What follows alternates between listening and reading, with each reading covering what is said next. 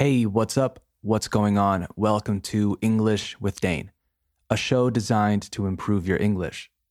As always, I'm your host, Dane, and you can find me on Instagram at English with Dane. If you'd like a free transcript of this episode, write to me on Instagram or send me an email at englishwithdane at gmail.com. Today's episode is about world news, so I've got a few headlines to cover and some vocabulary to explain. So let's get into it. You are listening to the 11th episode of season two of English with Dane. Hit it.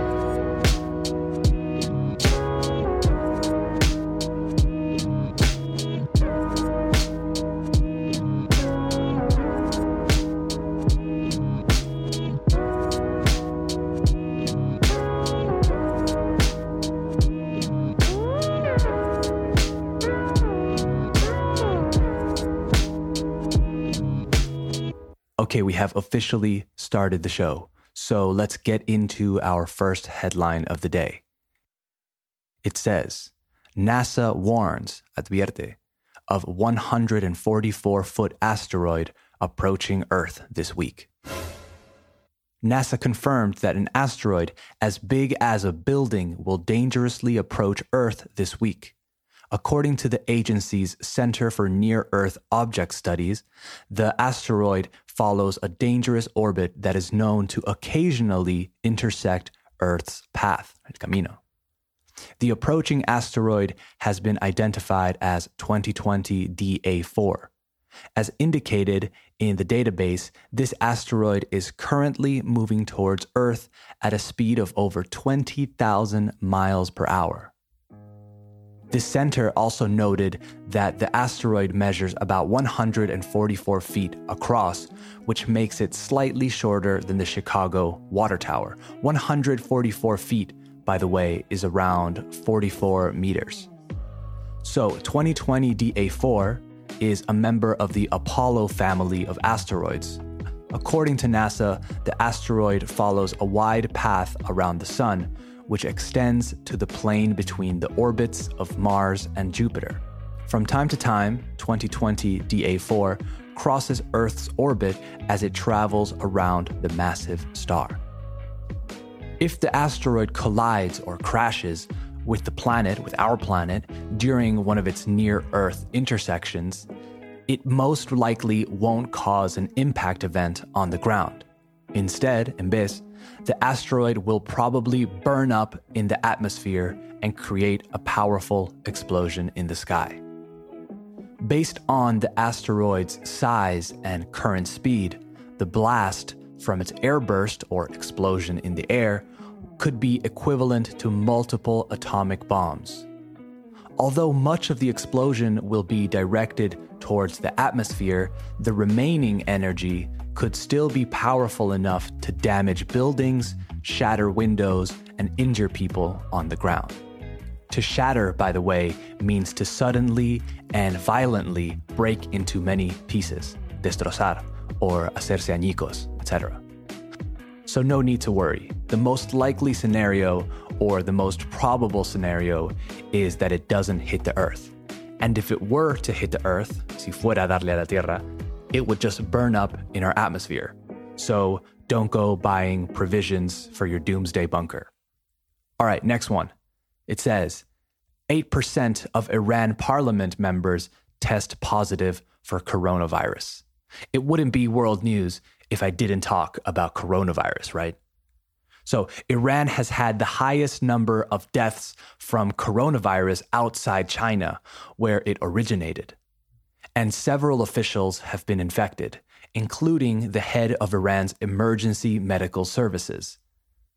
According to Iran's deputy parliament speaker, Abdul Reza Mesri, 23 parliament members out of 290 have tested positive for the coronavirus, the report said, adding that meetings between lawmakers and citizens were canceled in the wake of coronavirus outbreak in Iran. In the wake means as a consequence of. Iran's supreme leader, Ayatollah Ali Khamenei, said on Tuesday that Iranians should follow the recommendations of authorities to prevent the spread of coronavirus, as the deputy health minister reported more infections and a higher death toll of 77 people. The death of one top official was reported on Monday. Khamenei said government bodies and the armed forces should give full support to the health ministry and that Iranian authorities have dealt transparently with the virus's spread. He said, don't violate the recommendations and instructions of the responsible authorities in terms of prevention, in terms of keeping hands, face, and living environment clean and not infecting these and preventing the infection of these. Khamenei also said the outbreak should not be overblown, so should not be taken out of proportion. So that's the thing. Keep washing your hands and face and stuff. And make sure to keep your house clean too, I guess. And also don't freak out. All right, last one. Let's end on a high note, shall we? This headline reads Pakistan unveils biggest ever scholarship program for undergraduates. First things first, to unveil, spelled U N V E I L, means to remove the cover or veil off something, usually as a part of a public ceremony, right? To unveil, quitar el velo. All right, let's keep going. The government of Pakistan has set aside, apartado, 24 billion rupees, so around 140 million euros, for four year scholarship schemes to support 200,000 undergraduates under Ehsaas program. Half of the scholarship recipients will be girls belonging to low income groups. Prime Minister Imran Khan gave away need based Ehsaas graduate scholarships in the first phase to the first batch or group of deserving bright students on Monday. As a part of these, 2% of scholarships will be exclusively awarded to students with special needs. This flagship program is being implemented across the country and will cover 100% of the tuition fee and a living stipend of 4,000 rupees per month. Every year, 50,000 students from low income families will be awarded scholarships for four or five year undergraduate degree programs. The success and continuation of this scholarship program in future years will depend upon the efficacy, maintenance of academic performance by the students, and the evaluation of the desired results. Good initiative. I hope it works out. A quick vocab check a flagship program is a major program of a government or organization used to achieve a certain goal, un objetivo. You can also say a flagship product in the case of companies. For example, the iPhone is Apple's flagship product. So the product that they are best known for, or often their most important product.